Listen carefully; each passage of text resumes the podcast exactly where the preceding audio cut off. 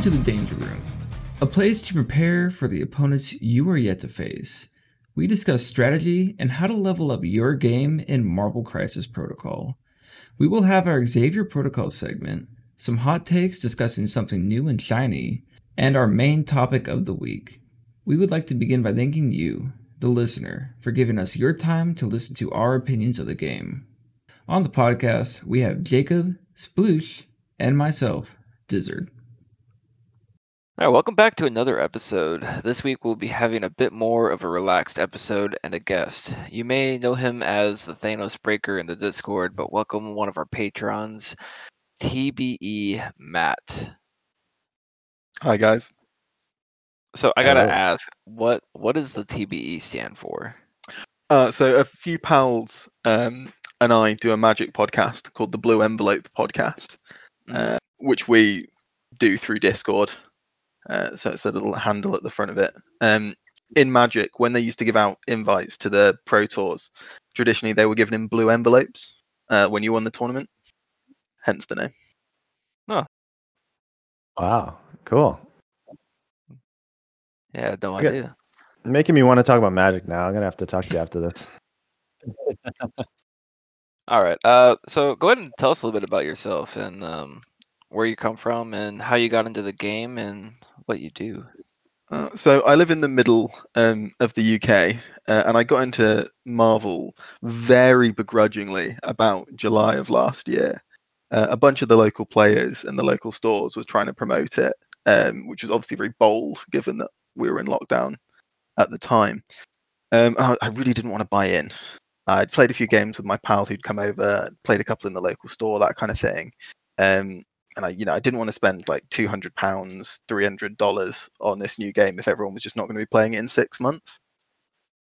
And then I played it, and then I thought about it, and I realized how fantastic it is, and it's just, it's just such a well, well designed game. I've got a big Magic playing background.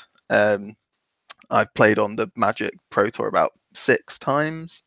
Um, do um, help out on event coverage for it as well um, which was awesome. So I spent sort of 2017, 2018 working abroad at their tournaments, getting paid by Wizards to input life totals into their software, um, which I used then used to buy a house. So I've got quite a good history in gaming. And then came Oh, to this game and listened to lots of podcasts like this one, sort of got my feet under me and decided I should start playing on TTS. And obviously this has been some of the best gaming that one can do when you're not allowed outside to play actual games and that sort of gets me to now.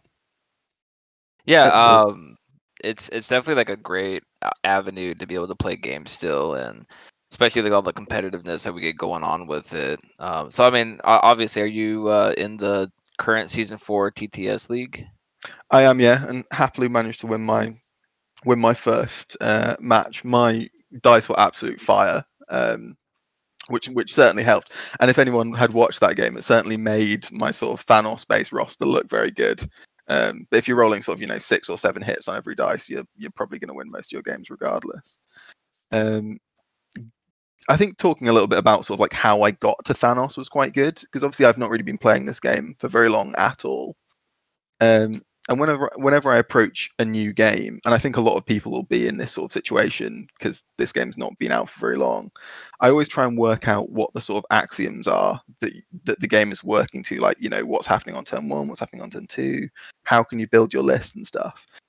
And whenever you look at a new game, whether it's a card game or a miniatures game or you know a board game that you've just bought, you can always find what the most powerful things to do are by looking at what the sort of base rules are, like how much power things gain a turn, or how much damage they do, or how often they move, how many actions they get, and then find the things that that don't do that, that do something slightly different. And in sort of summer last year, I had a look and I was like, what are the things that fundamentally break the rules of the game and how the game's expected to play?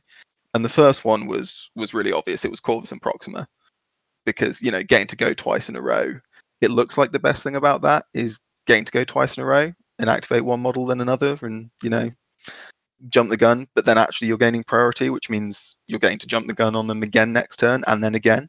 So i thought that was really broken. And then also um, drop off looked pretty broken. Um, and i read it and i thought this card looks like it's a character getting an extra move and then an extra attack Um, and that's how it was sold to me when I think when someone first described how good it was. And then I said to them, I was like, hang on, that's not true though, is it? It's not one extra move and an extra attack. It's three extra attacks on that turn. And they were like, well, what do you mean? I said, well, if my character would normally double move to the middle to get to a secure, if I drop them off into the middle, they end up in the middle, then they get a free attack. And then when they activate, they get two attacks. So the action economy there is just like, that's just way, way Yeah. off what it should be. Um, and obviously, you know, drop off ended up getting banned. Um, And then functionally reprinted in A Force.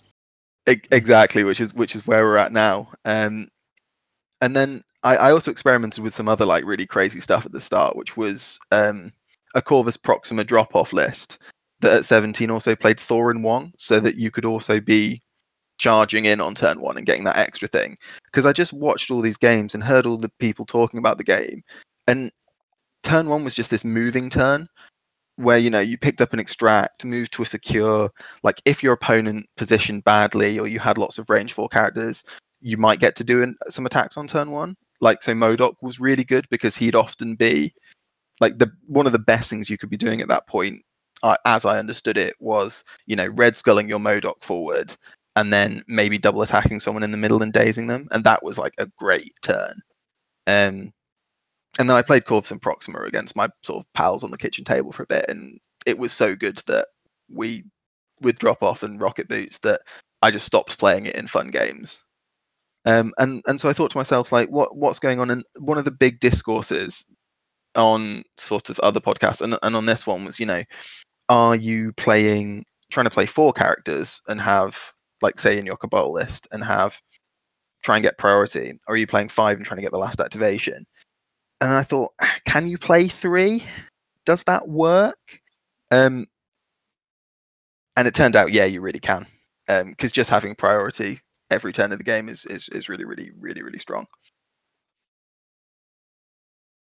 This is good stuff. I, I um I had planned on bringing um Corvus Proxima into like the um the top if I made the cut in the last season three because it, I agree with you completely. That was just the most broken thing ever.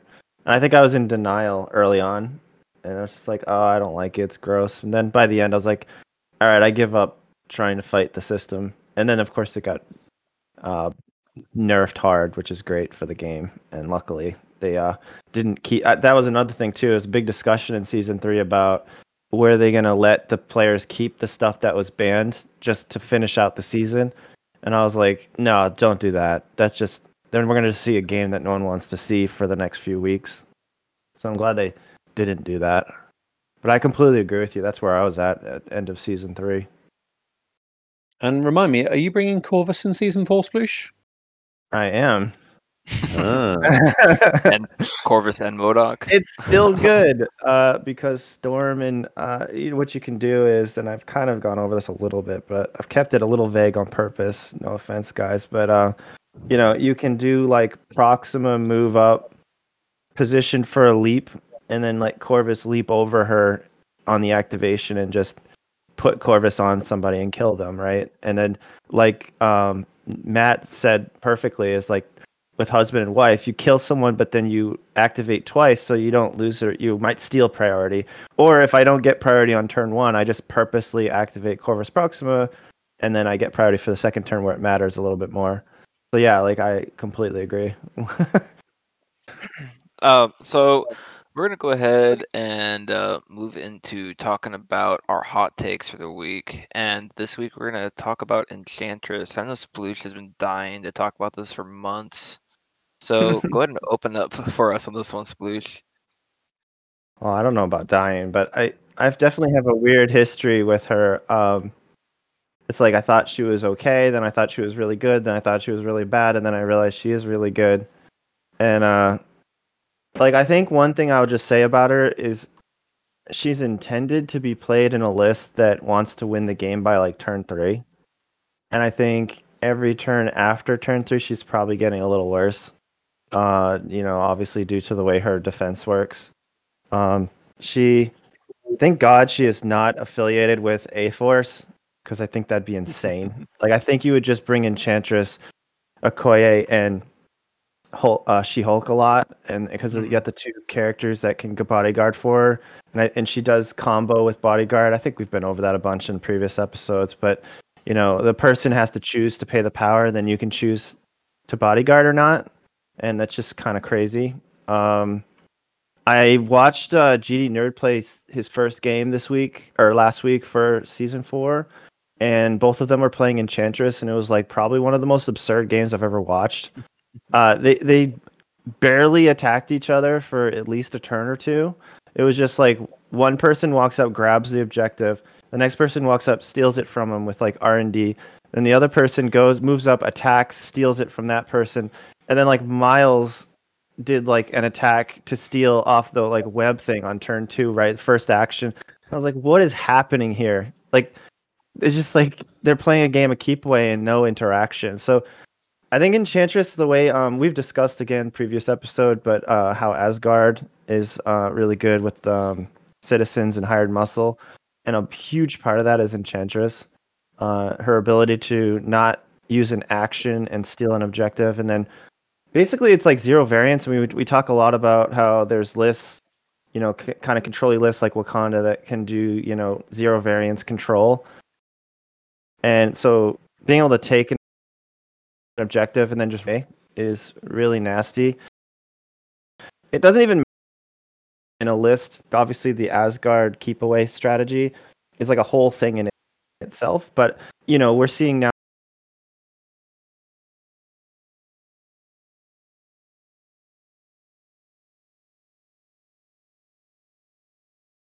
How people plug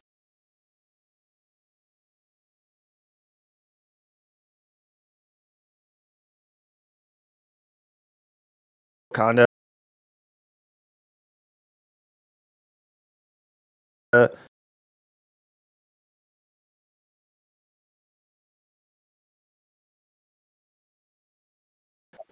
So I, I, I don't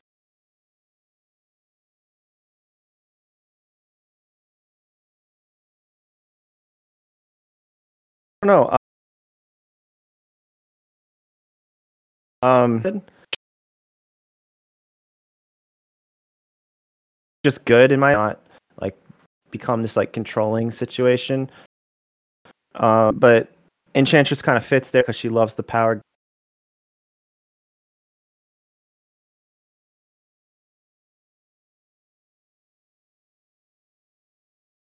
Gains she can throw then probably down from there, but still very good. And she's super popular in the league right now. And I, I don't know, maybe like Criminal Syndicate too, because their whole their gap might be slightly extracted based. And so maybe you're running like a core criminal syndicate and then you throw an enchantress there just to like throw people off.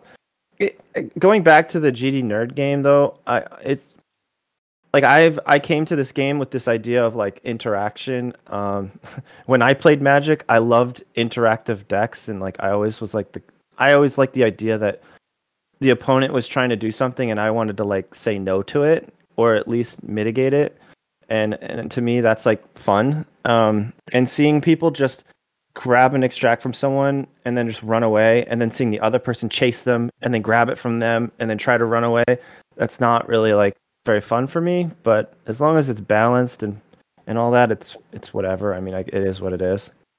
But yeah, I don't know, um, Jake, if you want to. Uh, yeah, well, okay. So, Sploosh, I've got a question for you, which sounds like it's not linked, but it really is. What is the most powerful thing on MODOK's card? Uh, I see where you're going with this. Probably bow. yeah, it's bow to the will of MODOK, and uh, she's got that exact same ability, almost word for word, on a four threat character rather than a five threat character.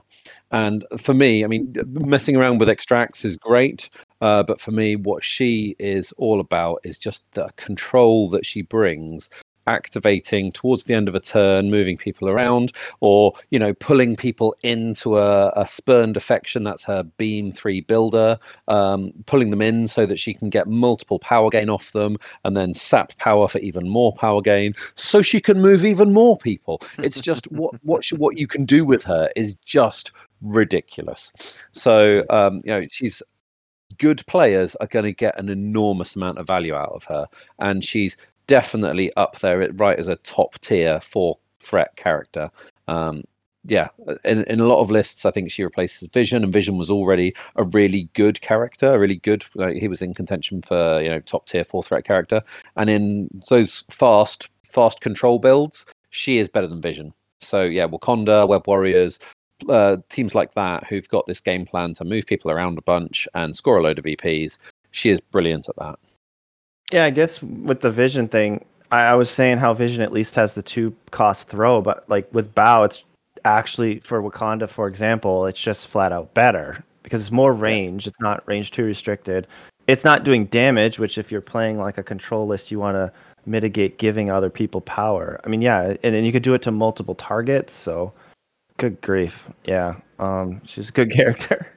And then with the affiliation update, what all did she get added to again? Uh, it was Asgard and Cabal. Cabal. Cabal. Um, So having MODOK and Enchantress. That's all I've got to say on the matter.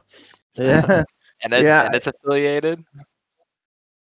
man, Cabal is like so weird, man. I, I don't know. I, at some point, I need to like go back to Cabal and see what's going on Go back over to there. your go back to your roots. Yeah, I mean, I think Cabal always wanted like a fast win game, but they did it typically through dazing, and that's how they got their VPs to like win probably more often than not round four rather than round three.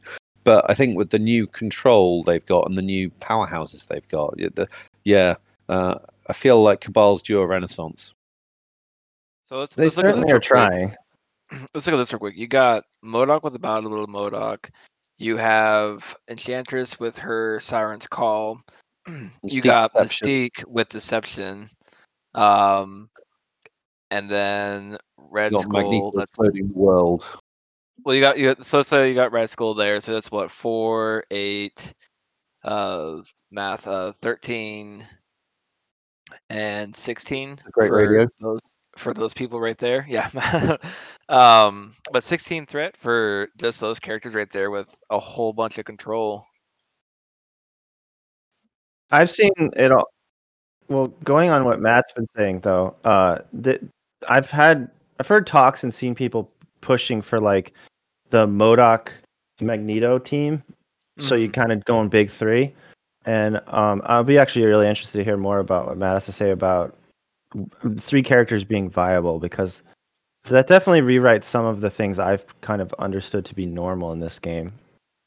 You know, with the exception of obviously Black Order, I, I think they, and that does include Thanos as well. But it's like Corvus is also crazy, and there's you know obviously we all know Black Order is doing some wild things, but it it the idea that that's more viable in other affiliations that's that's rewriting some things I've just understood to not be true. So I'm really interested to hear more about that.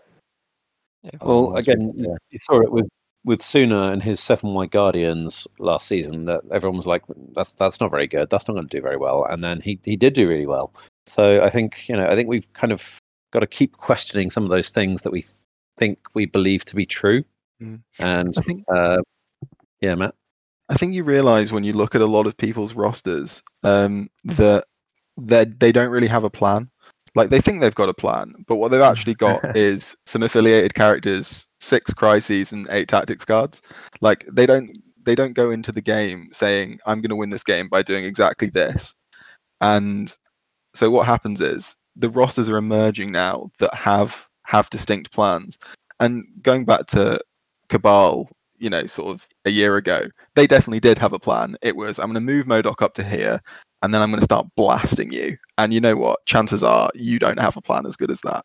And so you look at like a random X Men roster now, or you know, um, a random Web Warriors roster, and their plan sort of I'll move about a bit and push you about, and then they beat a roster like Asgard, who's doing that slightly worse, and then they lose to Wakanda, who's doing that slightly better and and I think that's where you see a lot of these sorts of sorts of issues and a lot of the sort of the conventional wisdom because I've got a big I've got a big thing about um, how the conventional wisdom of this game is is almost comes down to like a a, a gentleman's agreement that what's going to happen is we're going to split our forces into two maybe three dependent on the crisis um, setup and then I'm going and then on the left flank the model's going to have a bit of a fight, and then on the right hand the model's going to have a bit of a fight, and you might win the right, I might win the left, and then we'll see what happens with the extracts and the end game, and then we'll see who wins.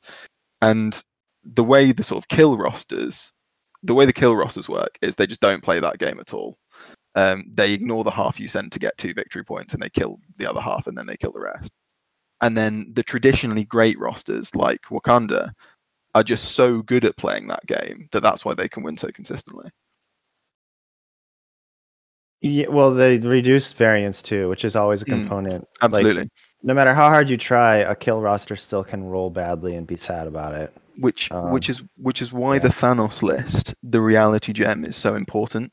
Because if you're going to be showing up with your nine point kill model, he needs to not be spiking badly.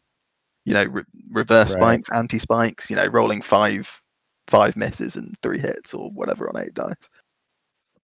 Hundred percent. Are we? Anyone want to mention anything about Enchantress before we move on, or Oh, I've got some numbers if you want them. uh, you know, you did to go over Enchantress once upon a time, and if I remember right, the it was about the do you spend the power or not? Remember we had that discussion. It was like something Oh, like yeah, yeah. five ish Yeah. dice, and I think This that is- yeah. Go ahead. This is this is more about her spender because she's got a kind of a, a crazy spender.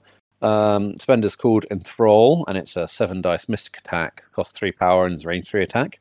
Uh, and if you get one wild, then they get slowed. And if you get two wilds, they're slowed and stunned. And if you get three wilds, they're slowed, stunned, and staggered. Uh, and so I, I ran the numbers on this and what, what are the chances of those happening. Um, and uh, so one wild, relatively simple to work out. There's 60% chance of getting one wild. So 60%, so more than half the time you're going to slow them. Um, that can be really good, particularly if she's in uh, a team with She-Hulk, because She-Hulk loves hitting people who are already slow with her spender attack. Uh, but then, what are the chances of getting two of them? It's 20%. Uh, of getting two or more, uh, and only four percent of getting three. So you're unsurprisingly you're you're pretty unlikely hit those three wilds and get stagger. But then, especially because we've got Matt on and we're going to be talking Thanos later, I thought, well, what about if she gets death to, death to, death's decreed? Because then she goes up to eight dice. And of course, if you've got more dice, you've got more chance of rolling a wild. So uh, you go up to a 70% chance of hitting at least one wild, and a 31%, that's up from 20, so an extra 11% chance of getting off the uh, of getting off the stun. And there are some characters out there who really don't want to be stunned. Um, and uh, a small increase, only up 5% to 9% chance of getting the stagger, but still it's about 1 in 10 of getting a stagger off. It's, it's you know it's going to happen occasionally, maybe if you death decree your enchantress. So just a little insight into the numbers on that attack there. I think Uh, most of however- your listeners. Oh, sorry, Jacob. Yeah. However, having said that, I don't think in all the games I've played with, against, and watched Enchantress being played, I don't think I have ever seen anyone use her spender. Wow. I don't think I've So- ever used it. No, uh, there's just so many good ways she has to use her power. But I, I guess situationally, but you know, knowing the numbers can be useful. I think most of your listeners, because your your numbers feature is, is just like one of my favorite parts of listening to your podcast. And I think most people, probably like I do, aren't actually that interested in how likely am I to stun them, but they're very interested in exactly how outraged should I be when I get staggered. yeah, pretty outraged. That's that's pretty pretty low odds. I will say when we first started doing this, one of our I started introducing it with our your soon to be favorite segment, Xavier Protocols. There was actually real debate between us about whether we should put this segment in at all, but I, I quite like it now. I'm, I'm good with it. yeah, Uh, I was it's- I was always a fan. good. Yeah, I've always liked the numbers. I like seeing the numbers behind everything, and uh, just like earlier when we were talking behind the scenes, Jacob, about um, Taskmaster taking out Kingpin. Um, it's just Mm. it, it just goes to show like the numbers kind of like proves or disproves like how uh, that that variance can change this game completely. I, I think Matt summed it up pretty well, really. Like maybe maybe you don't care much about the numbers, but you like you said, like how much does what just happened make me mad mathematically? There's a, a number of times when after a game I've been right. I want to put that into Jarvis and see what's the chance of that happening. Oh man. Yeah.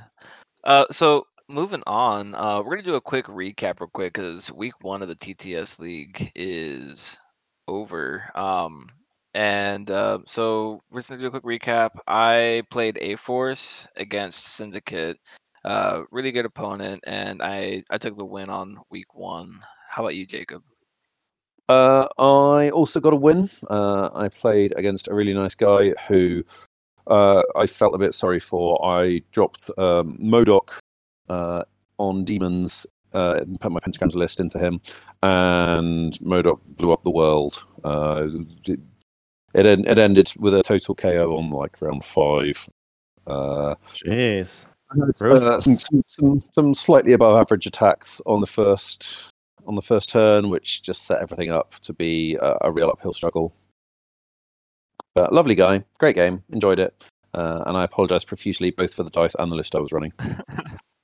That's real similar to mine. Mine had a really bad die spike on his side and a really good die spike on my side at the exact same moment. Um, like I think I had a full seven hits on Kingpin and he had zero blocks. Um, and he ended up doing the the shuriken one damage thing. Then Taskmaster just hit him once and it was good. But uh, really good opponent, really bad dice, but he he still toughed it out and played a really good game and made made it made it fun. Um, uh, so I used hired muscle and spider infected and was a jerk. Um, uh, so I play X Men for people who don't remember, uh, and I kind of like. Um, I'll I'll say this for Matt, like to give the idea of the how you play the board in the gentleman's agreement. I I had Storm on the right side alone, and she went up and grabbed her spider, and I I used first class, so she also uh, flipped the madman thing, so she did two things for, one, uh, and then I had uh, Beast jump up used his first class, pulled the things in, grabbed theirs, and ran away because X Men are awesome. And then uh, Wolverine grabbed the spider, flipped the Madman. So I'm up. I've used six power and three characters, pretty good. And then uh, I made sure that Proxima had a spider and not Corvus, so that Corvus could kill people. Because Corvus, you can't hold an objective and do the the ninja flip move. Uh, and so then, yeah, Corvus was one shotting everyone. Uh, I had Storm run away from the right corner on her my first activation the next turn. Uh, and uh, then I was like, hey, your MODOK and your Storm can hang out in that corner all by themselves. Uh, and I'm going to be over here murdering. And I scored 666. It was six points, six points, six points, and the game ended in three turns. Uh, so that's that's Marvel Crisis Protocol. Mhm. That's a that's aggressive protocol. yeah. So like I, that's actually something I I love about this game is um of not doing the gentleman's agreement. Uh about put half your army on one side, half on the other. I was just like, no, we're not playing like that. and it worked out quite well. How about you, Matt? How'd your uh, week one go? Uh, I played against. Uh, I played Asgard into A Force at 19 threat, so demons and senators. I grabbed the senator on turn one. He had to charge in and special delivery to try and get it back off my Angela. I dazed his Angela on turn one. Um, turn Hmm. two, I had priority, top of the round, KO'd her. So he was down five threat before he'd activated a model on his second turn. Um, then my Thanos. Um, then the rest of my team KO'd a She Hulk on turn two. Uh, and then we just wrapped it up there. It took about 45 minutes. Um, my opponent was absolutely lovely. Lives about an hour from me, so I'm sure we'll meet at some tournaments in the future. I had planned to sort of, you know, chat and get to know him a bit over the game, but when he was 11 threat down halfway through turn two, it was there wasn't much to be said. that's cool though. All right, so going on to like the main topic of the episode, we brought Matt on again today to talk about uh, Thanos and like why he's so good and spectacular. So why don't you go us try and sell us on Thanos, Matt?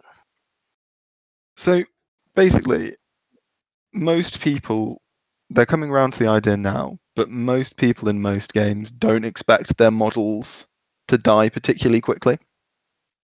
And so when they do, people first of all, people aren't very practiced into it. Um, and secondly, people aren't used to not having priority all game because Black Order's never really been amazingly popular, um, to the best of my understanding, since I've been No. around. Um, Yeah, it was barely legal until season three, and even then, it it took, um, what's his name there, Morgan, to get people's attention. Mm. And and everyone is used to Jacob. You've said this a lot, I think, on both on both on your podcast and in Discord about how interesting it is that we've had secure-driven metas for so long. And Mm. what that means is that everyone knows what their what the secures are they want to play, and then the extracts they play are just before hired muscle in particular. The extract people extracts people played were just almost at random. Like I'd kind of like some power. I'll play cubes. Like you can see this by how popular hammers is. You've got all these all these lists playing, all these rosters playing hammers, and you're like, so you just kind of like it? Is that why you're playing it? And what that means is that you can often just get get extracts anyway. And the two, I think, possibly best factions or two of the better factions, Criminal Syndicate and Wakanda, want to be picking secures anyway.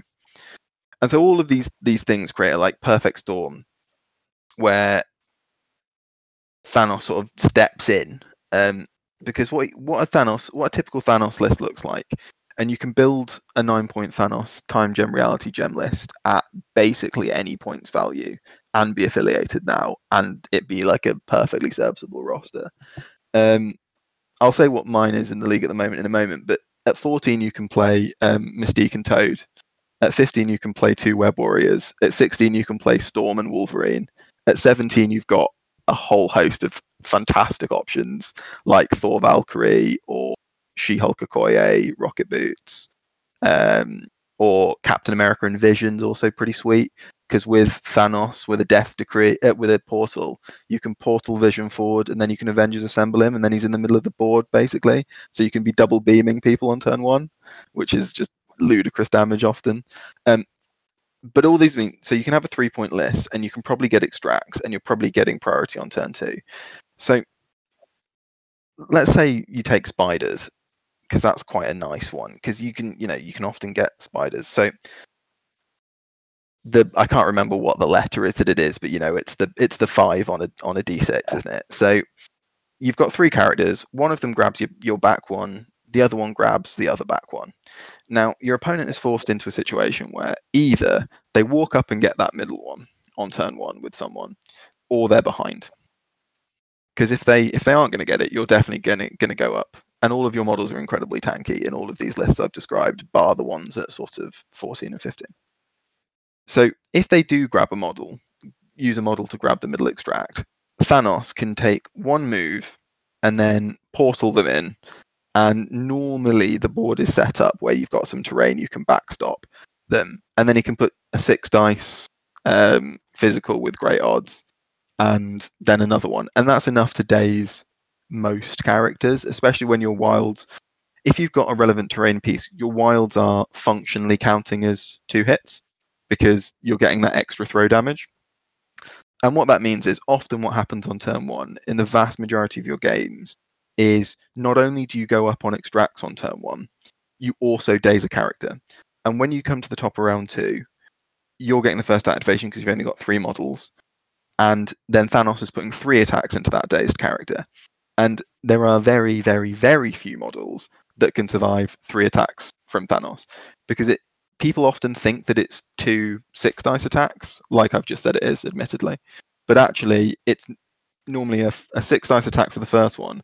And then if you've gained that extra couple of power, you can do an eight dice counting with the reality gem, which is just, yeah, it's, it's unbelievable amounts of damage. And if you start round two ahead on VPs, ahead on extracts, and you've just killed one of their characters, the amount they're an underdog going into the rest of the game is just like astronomical.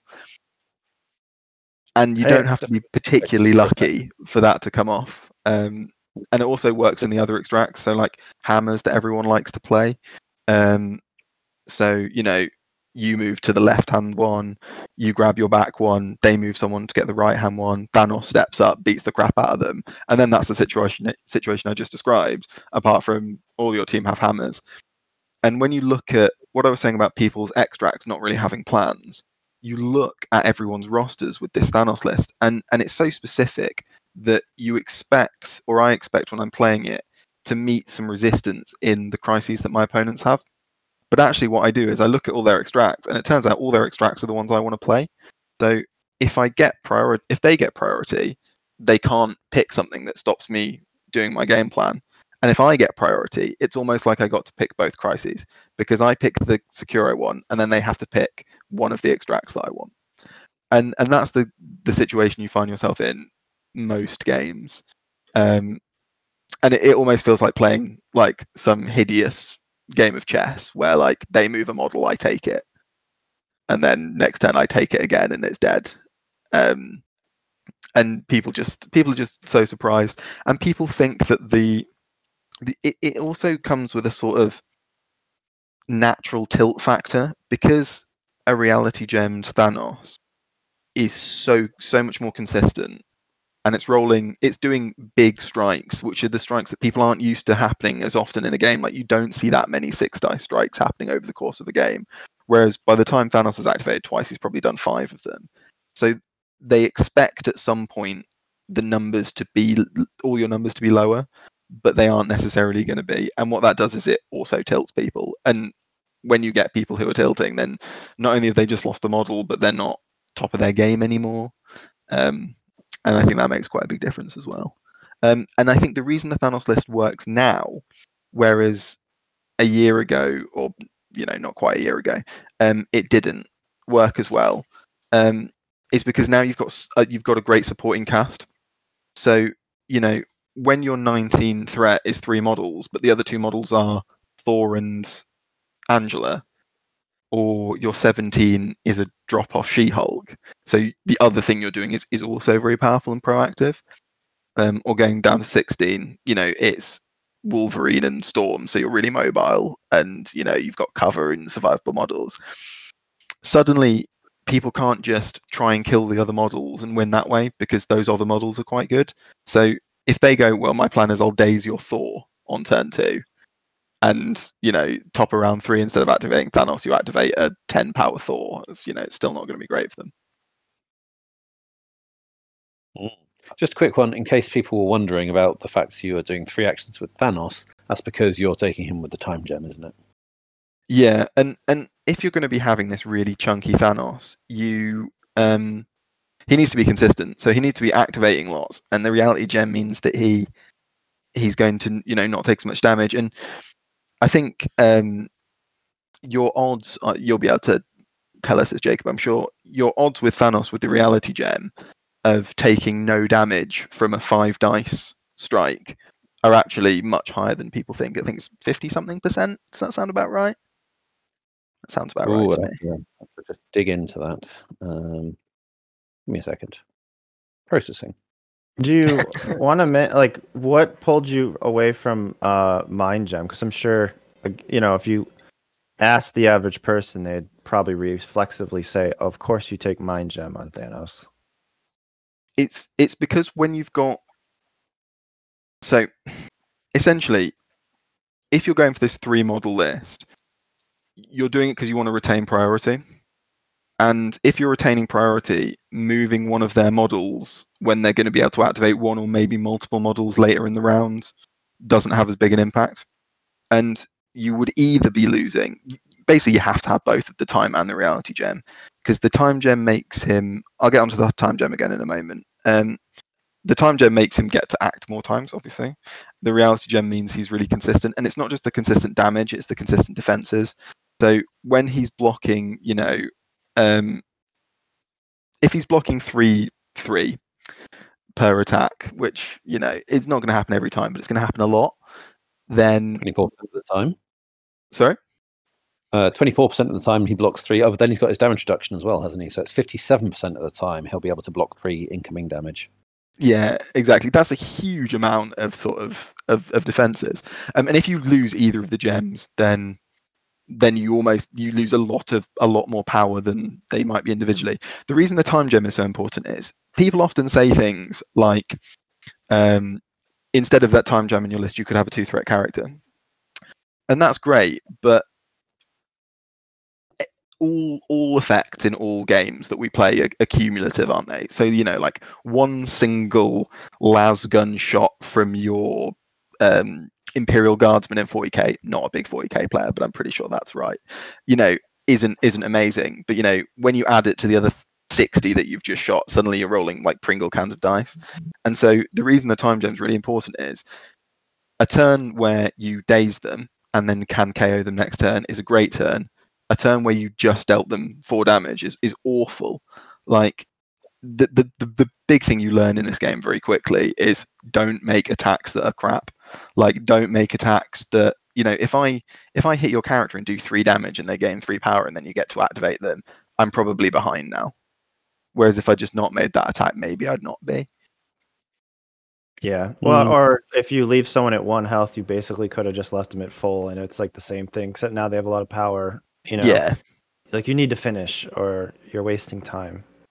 yeah, And the other absolutely. point, the other point, if you've added a two threat character to your list, then if they've gone four wide and you've gone four wide because you took less gems on Thanos and you've now gone four characters, and you've just dazed one of their characters, they're going to have priority next turn. It's it messes with your priority manipulation.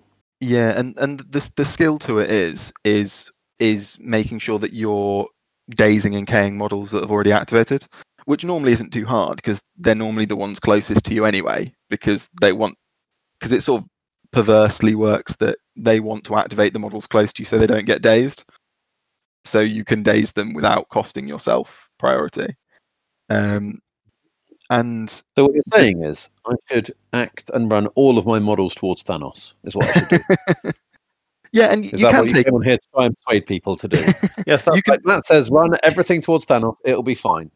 Yeah, if you, Yeah, if I you mean, you swarm can- him, yeah, you you swarm can- him, he can't react. Yeah, there are a bunch of models that can that can take him out. Um, the thing is, they're just they just have to be in quite. You just have to play them in quite smart ways. Like they can't and they can't be the model that just got dazed on turn one. So they have to end up. They have to be quite mobile models as well, and and that sort of on then, thing. So uh, give us your hit list. If I want to kill Thanos, that's my game plan against you. Which models should I be bringing? So I've definitely lost him to um, back end of Wolverine a couple of times. Um, because normally I've it's been in a couple of games where he's ended up being dazed before he got the opportunity to no matter the cost, and then he he really does come out swinging at that point. Um, MODOK's obviously pretty good against him. Not a lot of people play Modoc at the moment, and then you get you know you get the occasional Valkyries um, who have great turns. Anyone who can manipulate their dice, Magneto, obviously Magneto's pretty great. Um, Magneto's quite easy to control though because he only moves little, and you can send him through portals to go backwards and stuff. My question is is is it better to try and kill him or is it better to try and manipulate him and like make you do things with him you don't want to do like using one of your three actions to move instead of having to attack like just push you out of the way or uh just all the control variances is that is that effective against Thanos in That's- your mind or that's do you an think it's better to kill him That's a great question, and I would have been better contextualized to answer it if I'd been more thorough in my previous descriptions. the other reason that Thanos works now is that you have um, climbing gear as a tactics Yeah. card, so you get that you can get a free move every so like once a game um, to put you in the position to get either three attacks or to sort of like hot foot it across the board. Um, and I also have extreme conditioning in my list, so often you can your one move you can often do in one move what you would have done in two. So yeah, you can control them.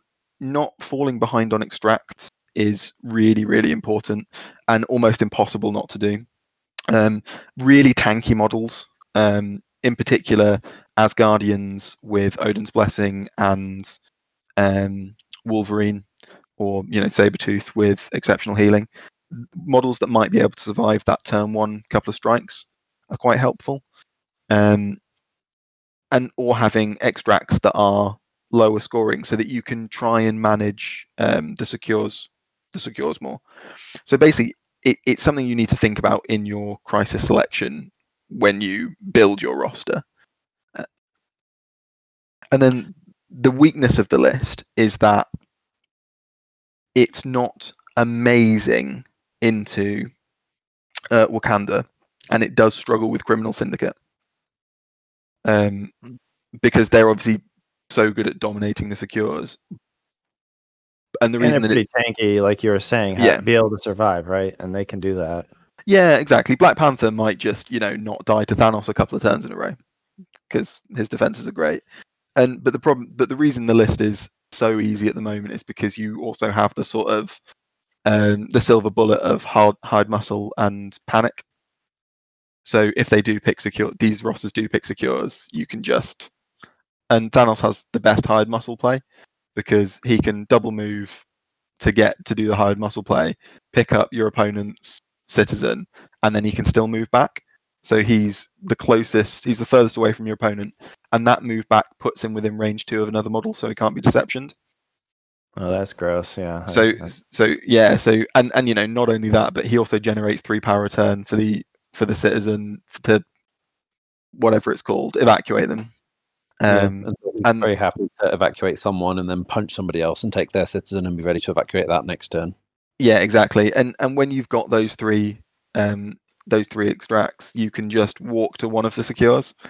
And then you can just watch as your opponent moves their models towards you and then double punch them until they're dead. And and and it's a and not only that, but it's your best points value is 19 because 19 is when you can play Angela, Thor, and Thanos with the Asgard affiliation bonus.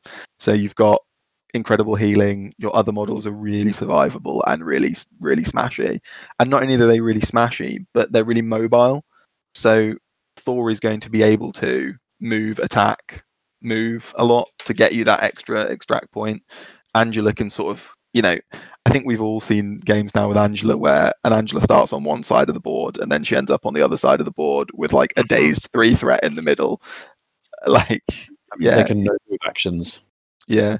I think, yeah, exactly. I think, um, I think it's still a very strong list even without that. But what it does is it means your bad matchups can just be insane matchups two thirds of the time. Yeah, it's not. It's not. It's not very fair.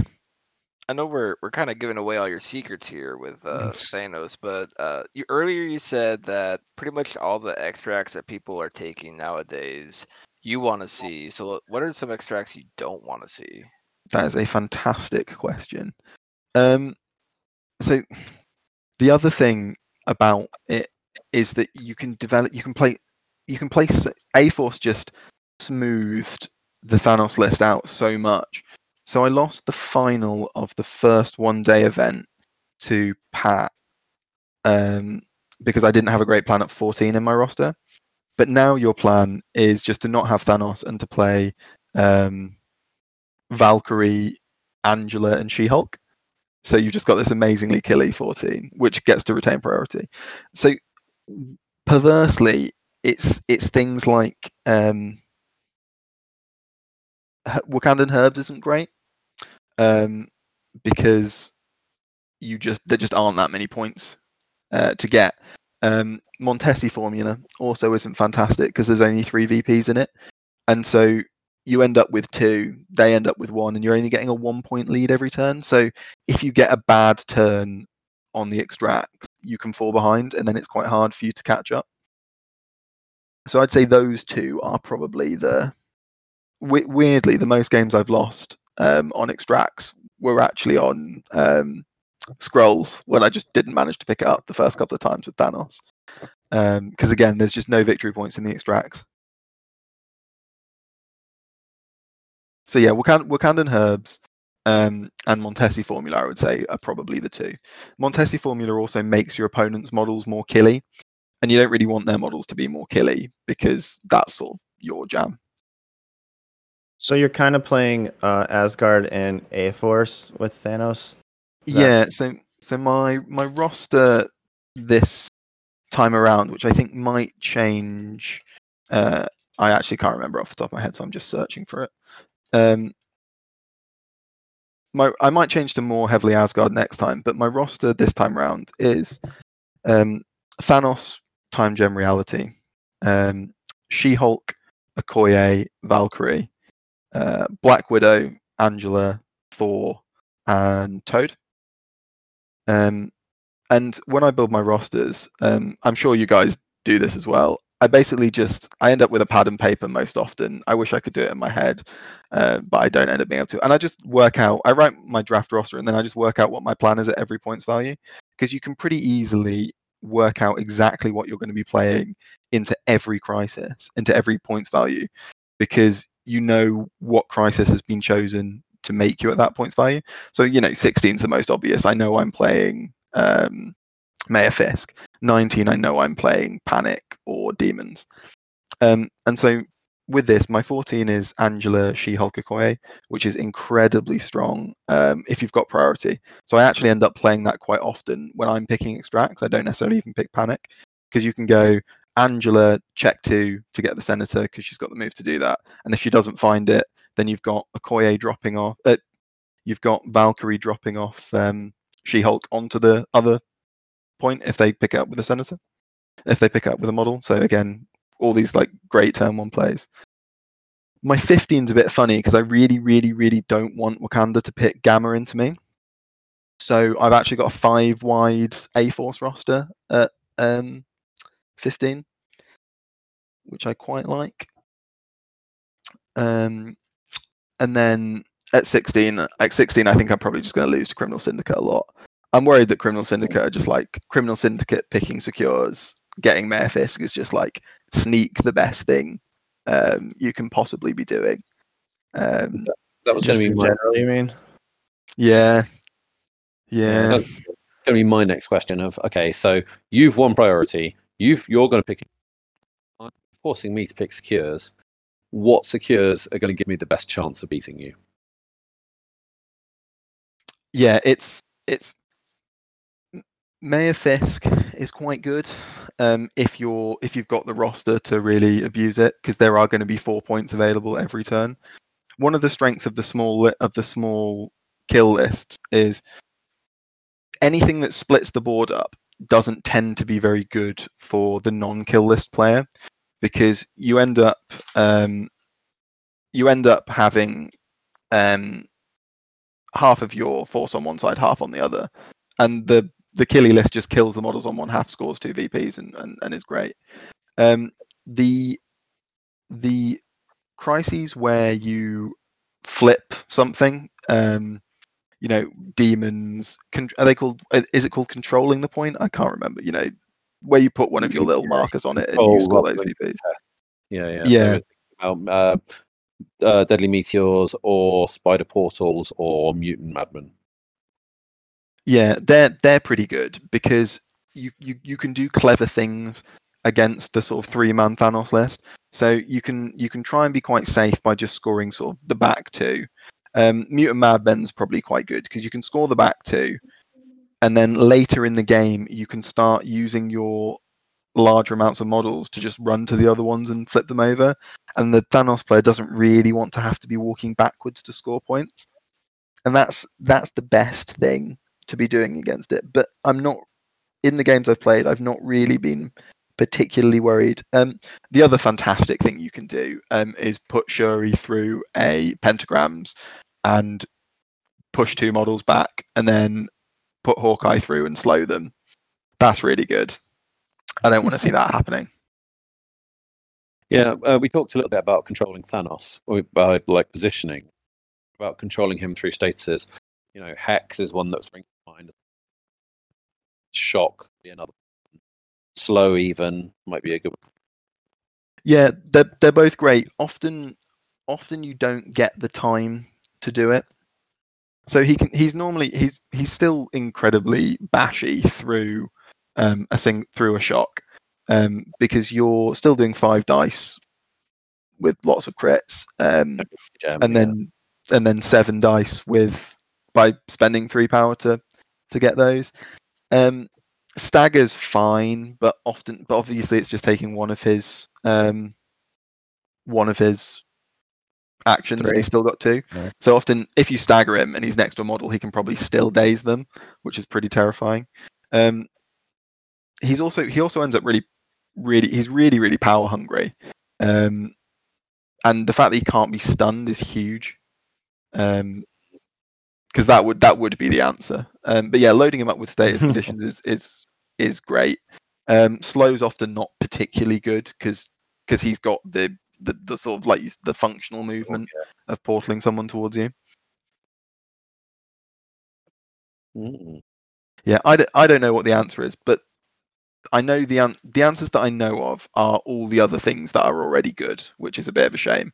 So, like I Hmm. said, it's you know good Wakanda rosters, Criminal Syndicate doing the things they really want to be doing and putting models through through portals, or like putting a MODOK through a portal, double attacking, and then moving people about. All right. Well, I think we've exploited your your Thanos knowledge quite a bit.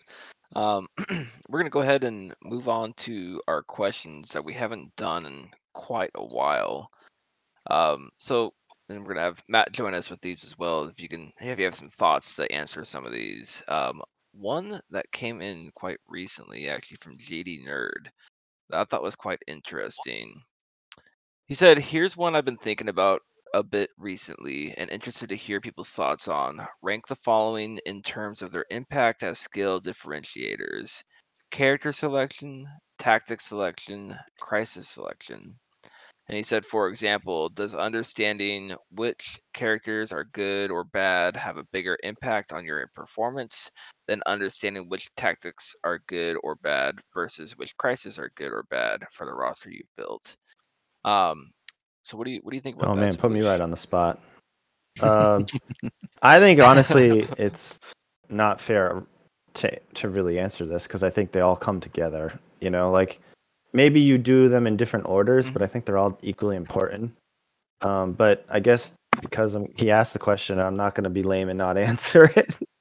um, I, I I like how Matt said earlier about some people just seem to make a list and they're like, "This is my list," and they're like like he said, people maybe think they have a plan, but maybe they don't have a plan. So I, I do think making a roster and like trying to have a plan is a pretty big deal. And then understanding what that plan is and then exploiting it through tactics cards and crisis cards. So I mean you kind of can't really do that if you don't don't have a roster.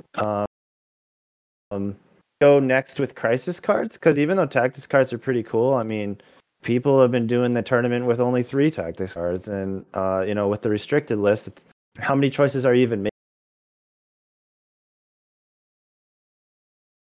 making? Like, so I don't know. I guess I'd go with that, and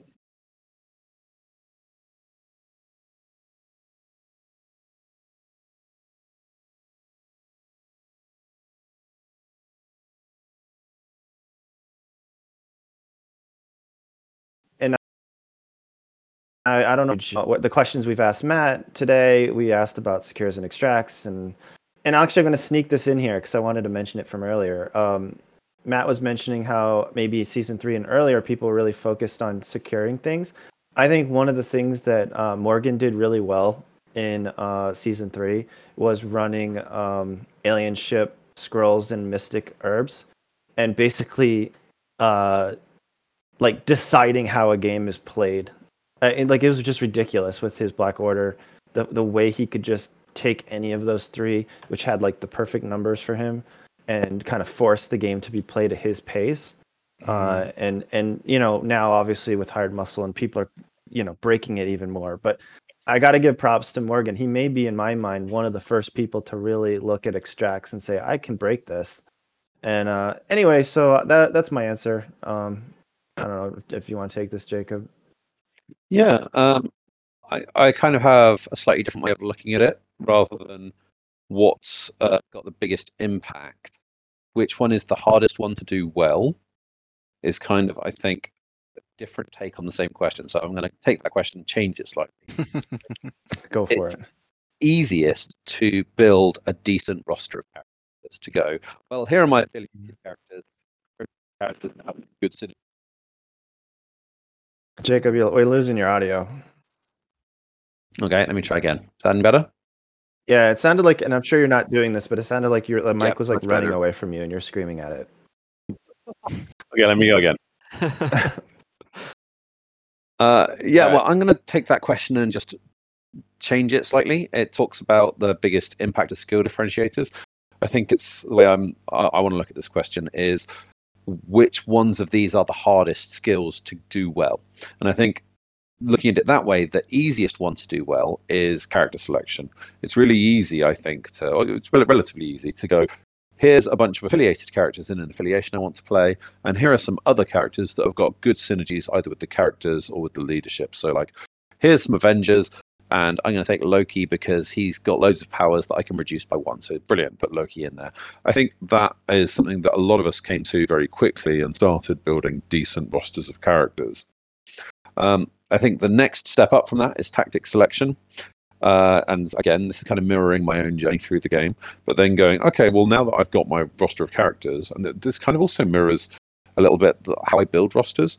You kind of have a concept and you think about the characters and then you think about the tactics and maybe the maybe the crisis comes last or maybe it comes first and there's different ways to think about that but either way tactics i, I feel like when, which tactics to take and when to play them that's that's a harder skill than uh, which characters. But i think the highest on my my hierarchy of, of skill is crisis selection. I think that if you get that wrong it can just really lose you a game you know playing uh, a controlly web warriors list and you're choosing demons as your secures but that that it feel it's going to feel really bad because it's a slow secure and they're going to take more damage and they're not very tanky anyway and they want to be all spread out uh, not having a good grasp on which crises your list wants to play is the easiest way to use the game, I think. So my take on it is is kind of similar, but actually answering his question more specifically instead of altering it is I think I think crises are like crisis are really like what it all comes down to. Like you may start with characters and think, oh, these crises are good for these characters and these tactics cards are good for this crisis, but just that answers the question right there. Like it all is what is important to the crisis and getting me victory points. Um, that's kind of what it comes down to as like what's the most important is how the crisis is played out and how I'm going to effectively play this crisis. So to me, it's crisis is number one, followed by characters, followed by tactics cards. Hey, Dizzard, it's a bit sunny over here. Could you throw a bit more shade my way?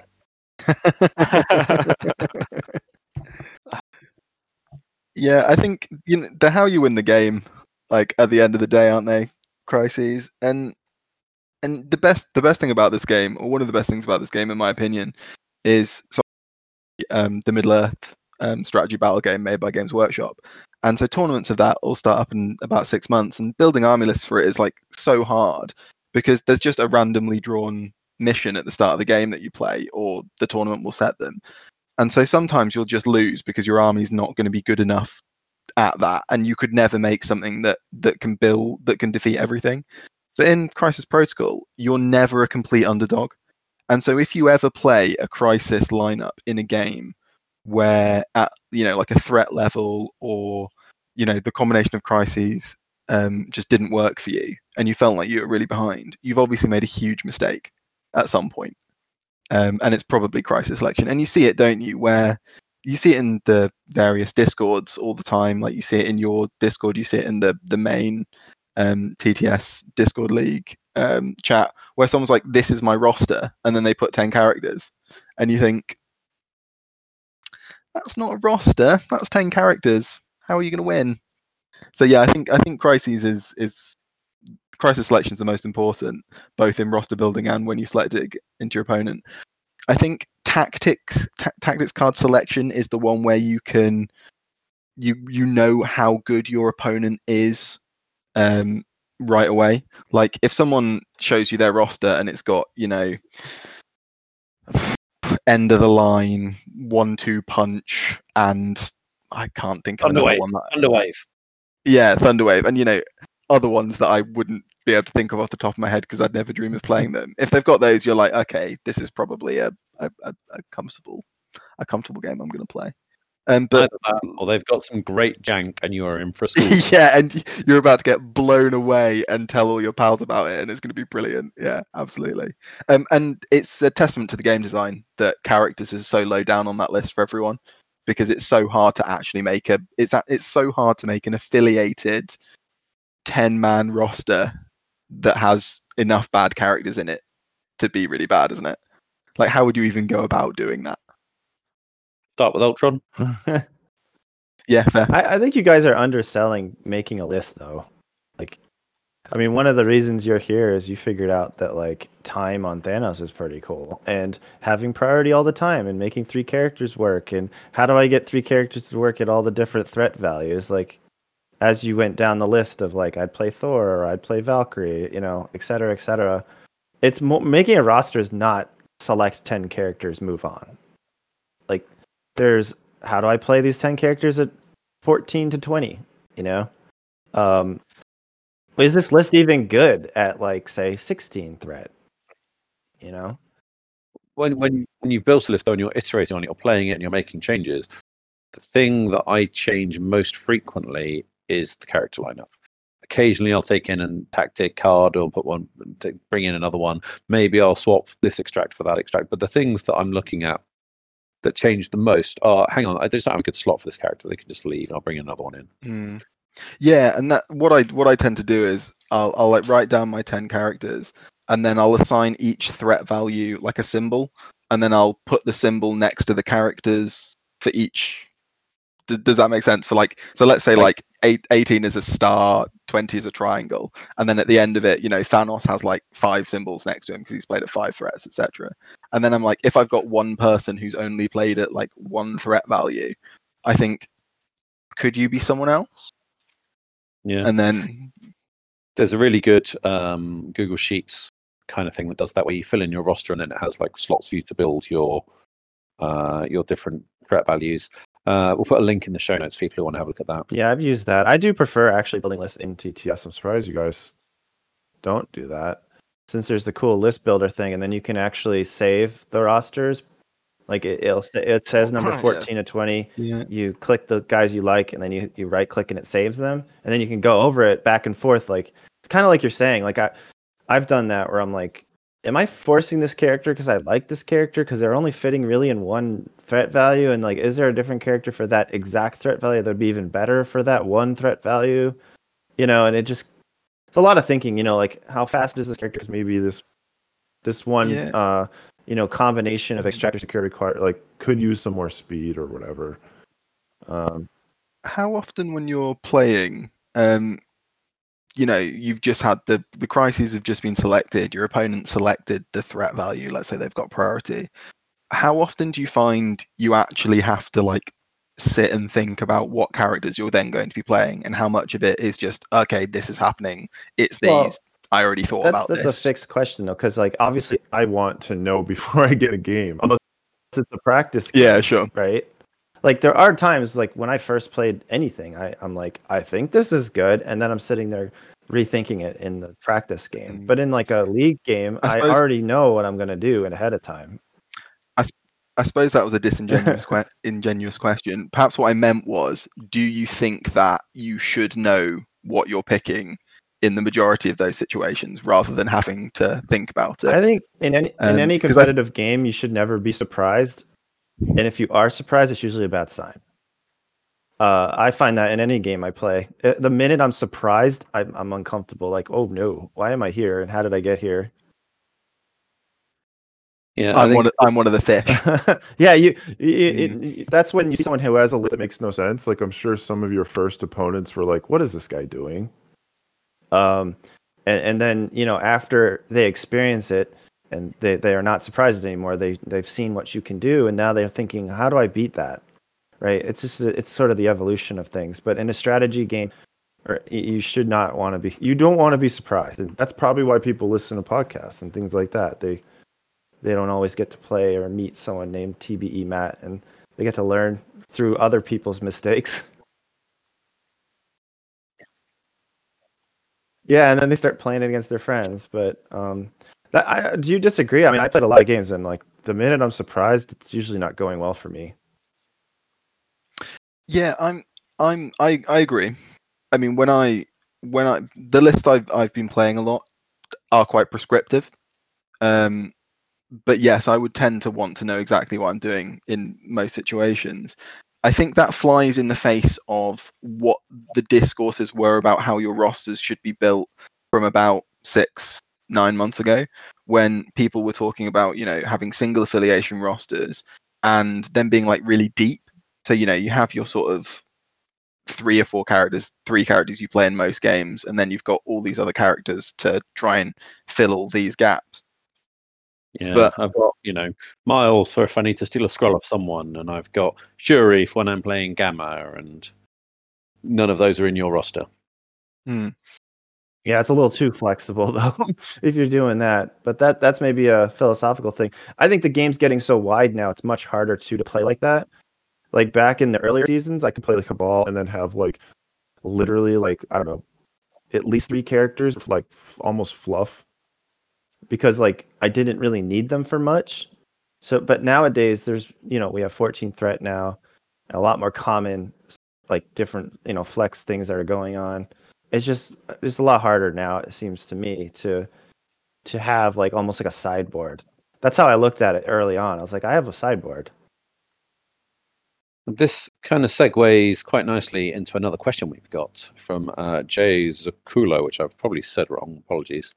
When should I make level two plays as opposed to level one? For example, I see my opponent has MODOK in their roster and I have Magneto. Level one says I should play Magneto as a counter. If I think my opponent won't play MODOK because I may run Magneto, should I run him anyway or go to level two and run something different? anyone want to tackle Never. Never. The Well- it's it's a fallacy. The good the, the really good models are really good whether you play a counter into them or not. Would- Yeah, would, I- be my yeah My answer to that specific situation is play Magneto because he's a boss. yeah Uh, exactly. He, I he think it does- also. I was gonna say, I think it also comes into like, let's say you decided to pick it as the counter, or you decide to pick the other one, which regardless, it's your deployment state is really going to come down to it. Because if he sees you got that Magneto there, he's going to hold that MODOK until you place your Magneto. Um, Hmm. And it could be completely other side of the board and completely screw over your whole entire plan, and MODOK's still going to wreak havoc.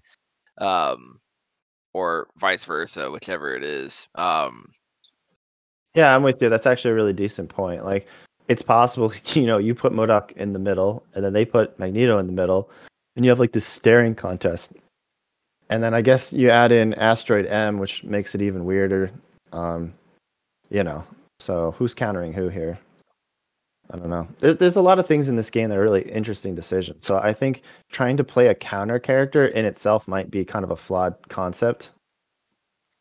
Um because you can play in the game as a counter. Like we've talked about before like run away from MODOK why why are you charging MODOK you know pick an extractor secure that allows you to avoid MODOK you know? There's a lot of other ways to counter a character without like having someone in your list strictly to counter a character Okay, I've got a few questions which are rapid fire, so just like one or two sentences answers, guys. So there's this guy TBE Matt who asked, "What is the most common mistake that new players make?" i don't know uh I think I, I think we covered Yeah. that in uh, GD Ned's Yeah. question. Okay. cool. Uh, if you could, so this is from oh my god, Ziconia. I want to probably said that wrong. If you could be any animal, what would it be and oh why? my gosh um turtle. A wolf. fire. Turtle. A wolf. Some Oh. sort of bird. Lizard? Lizard? Oh, I said I said a turtle. You guys are wrong. Be a cat. Cats are Oh. amazing. You sleep all day. People feed you. Uh, you can do all kinds of things that humans can't get away with. No, Uh, be a cat. Hummingbird's the right answer because then you have to eat your body weight in sugar every day or you'll die. I'd like that. uh, that, that works Uh, okay. Uh, I think this is like a law question. Which of the currently released characters is the youngest? Which is the oldest? This is from Kill Panic. what the hell I think probably Miles Morales feels like he's probably the youngest. I think he's like teenage Spider-Man Uh, age. Gwen might be younger. I don't know though. They're they're probably roughly the same, right? No, she's not because she's from the alternate reality when Peter Yeah. Parker died. So she's about the same age as Peter Parker. I think Mystique's the oldest, Uh, or Wolverine. Wolverine I maybe too. Uh, maybe Wolverine, but I'm going to go with Hela because Hela's the Oh. oldest daughter of, Oh, Odin. be right. and he's like. Wouldn't Thanos be the oldest? Oh yeah, Mhm. These characters are getting to the thousands, and I was thinking hundreds. Yeah. Yeah. All right, you win. It's probably Thanos. I would go with I would say Thanos. Yeah. I'm still going to go with Hela. I think Hela's older than Thanos. Maybe. Google. Uh, Come to our could do that Discord and tell us if we're wrong. Yeah, um, law is not our strong stu- No. Hell is older. Hell, is Just, che- just checked, yeah. By 2,000 years oh, is older that than it? Thanos. oh wow. and I thought, oh, Only Logan's 2000. been in World War II, dude. That's so old.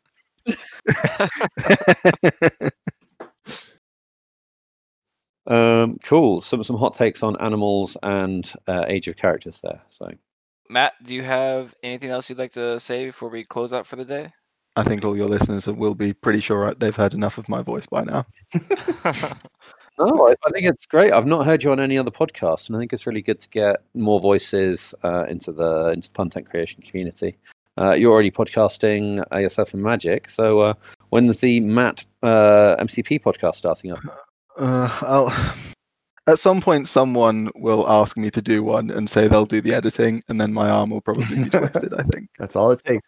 But if I'm in, if yeah, but if I'm in, if I if I've got more in charge of the content creation, it'll be a lot more ranty, um, and a lot more um, critical of bad things that people are doing. I think. Hey, Uh, I think there's a space for that. I quite enjoy a good rant. Yeah, I'll- I'll listen to that. Angry. All right. Well, Matt, thanks for being on. I'm definitely gonna ask you some magic questions as soon as this ends. So My pleasure, guys.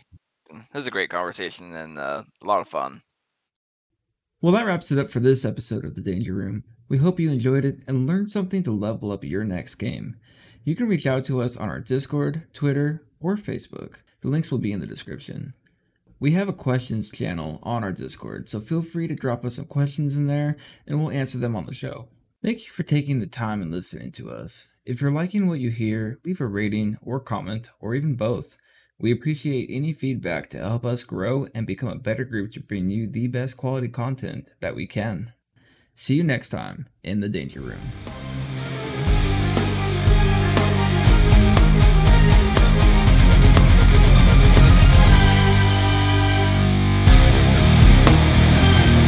Simulation.